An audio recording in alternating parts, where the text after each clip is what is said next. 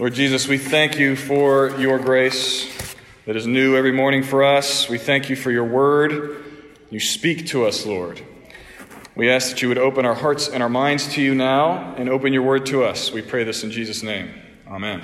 Amen. Please be seated. Well, we uh, begin this week with the 2003 action comedy Shanghai Nights. All right, Shanghai Nights. It's the sequel to Shanghai Noon, uh, but Shanghai Nights. It stars, it stars Jackie Chan and Owen Wilson, an unlikely duo, but they're amazing together. Uh, it's one of my favorite comedies from the early 2000s. So it combines the Wild West with the Far East and Great Britain, which is a very hard thing to do, but they do it. And so it's your homework. Go home this week and watch Shanghai Nights. Um, the scene that best fits our purposes today are when Owen Wilson's character, uh, Roy, is in great trouble. And he is hanging from the clock hands of Big Ben. Okay? You have to watch the movie to find out how he got there. But he's hanging from the clock hands of Big Ben, and he cries out, God, let me know you're there. Love me, hate me. Just let me know you're there. And it's hilarious in context, but you have to go see it. I'm not going to ruin it for you. Uh, but uh, it's this incredible cry, and it gives voice to one of our deepest human desires, and that is to hear from God. To hear from God. We have this deep, almost inexplicable longing to connect with the transcendent, to connect with the divine, to know God is there. It's actually what's behind all of the UFO uh, sightings, you know, and all of the kind of conspiracy theories about Roswell, New Mexico, and Area 51. You didn't know this, but this is actually what it is. It's because we want to know that we're not alone, that there is someone out there to communicate with, right? Some kind of higher life form, ultimately God, but we're desperate for some kind of context for our existence, to have meaning to know that life on this planet, and more particularly our own lives, are not just part of a random accident in the universe. We want to know that we're a part of a bigger context, a bigger story. God, let me know you're there. Love me, hate me, just let me know you're there. Well, that's what our new sermon series is about. It's about hearing God speak. Hearing God speak. God letting us know that He is there, and not just that but explicitly giving our lives meaning and purpose through what he says to us. So, we're going to look at three main ways over the next three weeks uh, that we hear God speak. And it's not an exhaustive list, but these are the primary ways that God communicates to us. And they are through the Bible, through others, and through His Holy Spirit. And they are all interrelated and overlap, as we shall see. This week, we will be considering particularly how God speaks to us through his Bible, through the Word. Paul, in our Timothy reading today, gives a, a foundational understanding about the Bible as he writes to his student, Timothy.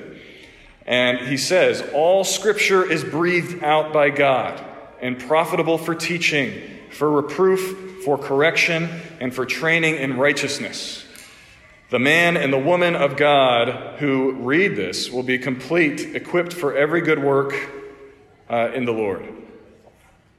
So we start with the Bible because it is our primary source. Uh, it is how we know what we know about God. And it's really what we know about redemptive history recorded for us. And I'm going to give you a little bit of a kind of Bible 101 class right here, okay? So, uh, in case you've ever heard anybody doubt the accuracy of the Bible, which maybe you have, uh, it's important to know that there are, there's no other historical book of antiquity uh, that is as accurate as the Bible when it comes to its reliability, okay? Um, we have more early manuscripts of the New Testament, which means from the first century. So they were, these are manuscripts and copies that were written within 100 years of when the events actually took place.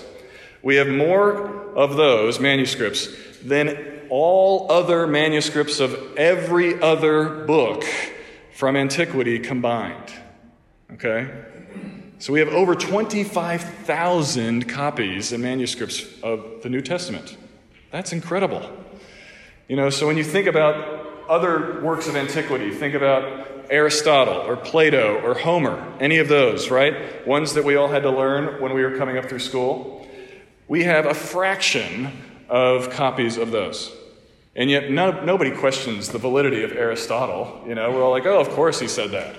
But when it comes to the Bible, people are like, I don't know, I don't know. But we have over 25,000 copies of the New Testament um, to our, at our disposal. And the other thing that is super clear from all of our manuscripts, we have the Dead Sea Scrolls that really give us the Old Testament all the way through all these New Testament works, is the fact that what we have, what you have in your Bible, what you have on your Bible app, whatever it is, whatever translation you're reading, uh, is actually deadly accurate. It's very accurate to the original languages, the original thing, the original copies we have. Because the copiers of the texts were very, very careful. All these different uh, manuscripts we've got, there are tiny, tiny variants across all of them. Very, very small variants in the sense that maybe there's a letter missing here in a word, or there's just an order of words that's different. You know, instead of saying Jesus Christ, it says Christ Jesus. You know, it's stuff like that, where any variant that they found in all these copies have they have no impact on the meaning of the message, the meaning of the letter, the meaning of the book. It's all so uh, solid and faithful when they study all these things. The text remains clear and consistent. So the Bible is an overwhelmingly reliable source of Judeo Christian history. So just be confident when you read it, all right? You're actually reading something that uh, is faithful to what was originally written. In addition to that, and more importantly than that, that's all this kind of textual analysis I was giving you. It's, some, it's a very beginner's seminary course for you. Uh, in addition to all that, and more important than that, is what Paul tells us today. What Paul says to Timothy. And that's that the Bible is not simply a great, reliable historical compilation for us, it is actually the Word of God. It is breathed out by God. That's what he says to Timothy. He tells us that this is God speaking to us. This is his primary way of communicating to us, to speak to us, letting us know that he is there. Whenever God has done something in the lives of his people, they were moved to write it down so that all of us who came after them might know the story of God and how he's worked in our world. He has spoken through his people in his written word to us. Now, I come from a big family, which I've shared before here. I'm one of seven children.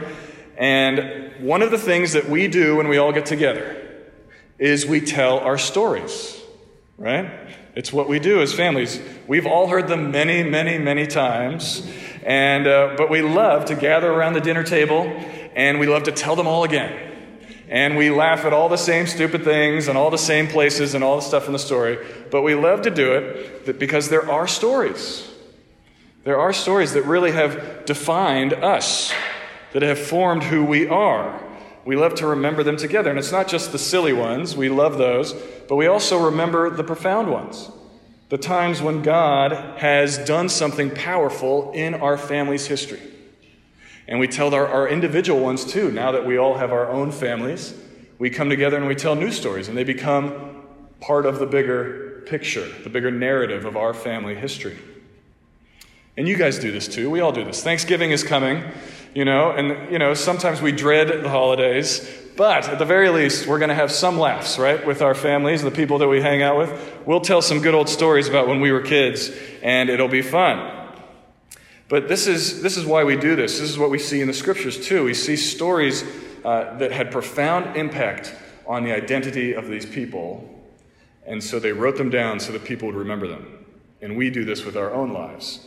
It's, it's what's behind, uh, you know, Ancestry.com and 23andMe, these types of things. It's because, as I said, we're desperate for context. We want to know that our existence means something. And we live in this increasingly transient and fractured world, right? Where we hardly know where we are half the time or where we're coming from. And so we want our stories to remind us of who we are. This is why the Bible was written down for us. And the more significant the story, obviously, the greater motivation to record it and to remember it faithfully. And this is how the Holy Spirit has moved over history through the scriptures. God moved on his people, letting them know we need to write this down. We need to capture this for those who've come after us. So if you want to hear God speak, we're starting with the scripture because that is the primary way we hear God speak to us. We actually have in your bulletins today a little assist for you. We have a bookmark for you to take home, and this actually is just an easy way to do a quiet time and to read something out of the Bible, okay? And there's a prayer, the Lord's Prayer on the back, and kind of meditations about it. There's questions about reading the passage. And if you want some guidance in terms of how to pick a passage to read, we have webs- our website down there that will give you some guidance on uh, picking scriptures to study. So take this home and take advantage of using it. It's a great resource. Now, the greatest of all the stories that we have in Scripture uh, is the fact that God Himself entered into our world. It is the crescendo it is the, the most important thing we have is that God came into our world in physical form to live and die for us. Unlike all of those UFO stories that I referenced earlier, you know, kind of if you ever watched Discovery or the History Channel, I love that that's on the History Channel now. You know, the UFO conspiracy theories. But anyhow, uh, the UFO stories, they're all, you know, they happen for like a moment, and the stories are completely unreliable, they're impossible to prove, right? Unlike those stories, we have this story that tells us that God Himself entered into our world, not just for a moment, but He stayed around for a few decades and lived amongst people, and He was heard and seen by thousands of people. And He made sure that His friends and His followers paid attention to what He said so that we wouldn't have to wonder if God is out there and we wouldn't have to wonder what he thinks about us. Our gospel passage today in Matthew 7 is an example of this. It comes at the end of one of Jesus' famous, most famous teachings, his Sermon on the Mount. And in it, we hear him emphasize just what his words mean for us literally, eternal life, being welcomed into the kingdom of heaven right? I'm glad the disciples heard that. They're like, oh, that's important. We should write that down, right? Because he said, this is how you get into heaven. And they're like, oh. So they wrote it down, and here we are. Jesus says, Everyone who hears these words of mine and does them will enter the kingdom of heaven. He equates his teaching with the will of his Father. In verse 21. So it begs the question what has Jesus been teaching? What has he been saying? What are his words? Well, I want to start with uh, what Jesus is not teaching, okay, in this passage, because he gets into some, uh, he starts talking about those who won't enter. So we're going to start there. Uh, but the first thing he says is uh, in our section from verses 21 through 23, Jesus describes the judgment day. And we're going to stop right there first. Uh, this is not a popular thing. Judgment. You know, we're not talking about Terminator 2 which is a great movie. And the, the new Terminator is coming out, and they're continuing on from that movie, Terminator 2. So you have to watch Terminator 2 as well this week. Okay, I'm done with that. But uh, Judgment Day, it is not a popular idea for us in our culture anymore because how can there be judgment when everybody is just doing okay? Everybody's fine. You know, you've got your truth, I've got mine. You just do your thing, I'll do mine. This is our culture, right? This is our subjective reality. There's no more objective right and wrong except for you to follow your heart. You know, this is that's kind of Disney's message. Uh, just follow your heart. And the result is uh, what Metallica sang in 1991, which is nothing else matters. I mean, that's really what the result is. Nothing matters at all anymore. You know, because it's basically me saying you just live your truth is basically saying I don't care about you at all or what you're doing. I don't want your life to interfere with mine. We live in this subjective reality. And we've, we've blinded our eyes and plugged up our ears to any idea of judgment because we know that we can't survive it. So we don't like to hear about it. But that doesn't actually stop it from coming. Okay? It's, it's like the same thing nowadays where you, you know, saying, I don't believe in climate change, like it's a belief. It doesn't matter if you believe in it or not. It's happening. There you go. So Jesus, Jesus is very clear that there will be a judgment day. And he's clear that he will be the judge on that day in this passage. People are going to stand before him. And he says, though there will be a lot of people, he says, many, many people will come to him that day and say, Lord, Lord, didn't we prophesy in your name and cast out demons in your name and do many mighty works in your name? And he will declare to them, I never knew you. Depart from me, you workers of lawlessness. Clearly, what these people have done is somehow not consistent with what Jesus taught, with what his words are, because they get rejected. What they did was not actually the will of the Father somehow. Otherwise, they would have been welcomed in. I mean, this is what Jesus just said. So it's either that he's a liar or that what they're hanging their hat on is wrong. But then they list these really good things, right? They list these things that we would sit there and say, well, isn't that good fruit? Prophesying, casting out demons, you know, doing miracles. Isn't that the good fruit that Jesus just talked about earlier in this chapter before this passage? It seems so. But somehow it's not consistent with what Jesus taught in this sermon. Because he says, Depart from me. I never knew you. Remember how he opens the Sermon on the Mount. He opens it with a list of blessings, people that are blessed, right? The Beatitudes. He says, Blessed are the poor in spirit. Blessed are those who mourn. Blessed are the meek. Blessed are those who hunger and thirst for righteousness. Blessed are the merciful. Blessed are the pure in heart. Blessed are the peacemakers. And blessed are those who are persecuted for my name's sake. The Beatitudes describe true humility. They're a description of true humility and I wonder do these people saying, Lord, Lord, to him in this moment, do they sound to you poor in spirit? Do they sound meek? Do they sound like they're mourning? I don't hear that. What they're actually doing is pointing to themselves. This is the product of the false teachers. It's what comes right before uh, our passage today. It's the context. Jesus warns us of false teachers and false prophets. And he warns us against them because the false prophets and false teachers produce this kind of fruit, which is people that say, Look at what I've done. When they come before Jesus, they say, Look what I did. You know, what I have done has earned my right to enter into your kingdom.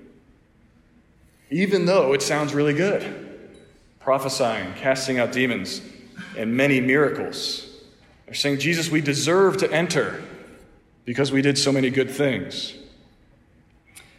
They are self righteous in this moment. And this is not what Jesus taught. This is not what he's taught in the Sermon on the Mount. This whole sermon that Jesus has just given is about exposing the false foundation of our own righteousness, exposing the false foundation of our own ability to be good. This is the sand that Jesus' parable that comes right after this uh, says, where he talks about uh, the sand in the parable about the two builders. The house built on the sand of your own goodness may look as solid as the house that is built on the rock. It may look like it. They may, you might even not be able to tell the difference between the two from the outside.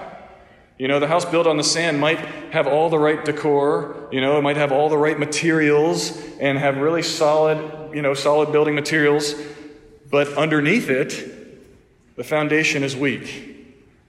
It might look the same as the house built on the rock, but it is not built on the rock, it's built on sand. The sand of self righteousness, of relying on your own goodness. And Jesus says that you won't often know that it is built on that until the storms hit. That's what he says.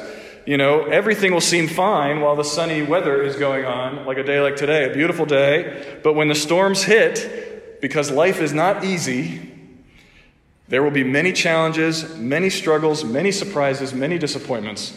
When those storms hit, Jesus promises that it's going to expose your foundation. Cancer, anxiety, depression, adultery, divorce, bankruptcy, legal battles, addiction, death. All of those storms will blow that house that is built on your own goodness right over. You won't be able to stand up against those things. Jesus' teaching in this sermon is, is intending to show us this before we find ourselves in shambles in the wake of those storms. He wants us to see this that our tendency is to build our, our houses on sand, the sand of our own goodness. And he wants us to see that when the storms come, we won't have any solid foundation. He's warning us. His words are always designed to do two things. He will bring you to the truth about yourself, and then he will bring you to the truth about him. This is what Jesus' word does to us. Our existence is not subjective, okay? Like we talked about earlier, it's not subjective. We are not just random accidents in a cold and impersonal universe, though that is what often many people think in our culture. That's not the case. We are the creations of an almighty God. This is the context for our existence. There is truth, and He is way bigger than us. And what we've learned through the Bible and through our own lives, we all have testimonies We've learned that we have rejected him. That's our default setting. And that has broken everything. And now our default setting is this living in the lie of self reliance, you know, the lie of independence. That I can do it on my own. I'll pull myself up by my own bootstraps.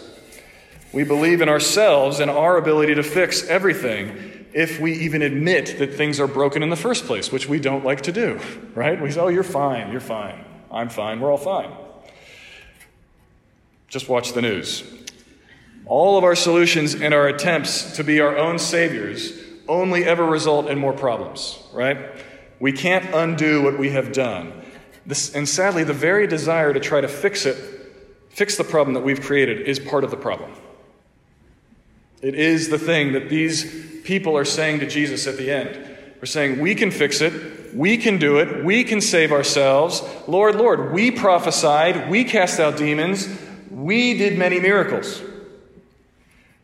And we continue to place our faith in ourselves and build our houses on that sand. This is the truth about us. This is Jesus' teaching in the Sermon on the Mount. This is what he has exposed. Everything he has said has been to tear down our false belief in ourselves. Right? Just remember some of the high points, okay, of the sermon. Have you ever called anyone a fool? That's murder. Have you ever lusted after anybody? That's adultery. Have you ever sworn an oath? Jesus says that's lying and evil. Have you ever dreamed of getting revenge on anyone? That's unforgiveness and probably murder again. So there you go. Uh, have you ever done things just to be seen as good by other people? That's hypocrisy. All of these things in this sermon are trying to cut straight to the heart. And this is what Jesus means when he says, hearing his words and doing them. Those who hear his words and do them will be like the one who builds his house on the rock. He is saying, Measure your hearts against what I have just taught you. Measure your hearts against the law that I am teaching you. Do that, and you will find your faith in yourself will finally come to its end. The false house of self righteousness will be torn down before the storms come. And that's good news. It doesn't feel good at first. We don't want that, we think. But he's actually getting us to find the real foundation. He's pointing us away from the sand and pointing to the rock, to himself. When that is torn down, we will find ourselves described finally by the Beatitudes. We'll go back to the beginning and we'll hear, Blessed are you who are poor in spirit. Blessed are the mourning. Blessed are the meek. Blessed are those who hunger and thirst for righteousness. And that is us when we measure our hearts against Jesus' teaching in the Sermon on the Mount. We become described by the Beatitudes because we are truly humbled and we will be blessed because we're ready to be saved. And that's the second thing that Jesus' words always do. They show us the truth about Him. He began this sermon declaring, right after the Beatitudes, he declares that he did not come to abolish the law, but to fulfill it. He came to be our righteousness for us, to be good in our place. He is the Savior, He is the perfect Son of God. This is the greatest testimony of Scripture to us. This is why this is written down. He came to become sin so that we might become the righteousness of God. He suffered death in our place, and he rose again on the third day so that death would be conquered and so that your sins would be forgiven. That's the power of God. Jesus Christ forgives your sins. Hear God speak that to you today. Hear God speaking to you through this. He says, I made you. I love you. I have come for you. And I have forgiven you through my Son. This is the testimony of the Bible. This is the testimony of our family. Remember, we talked about family last week and week before?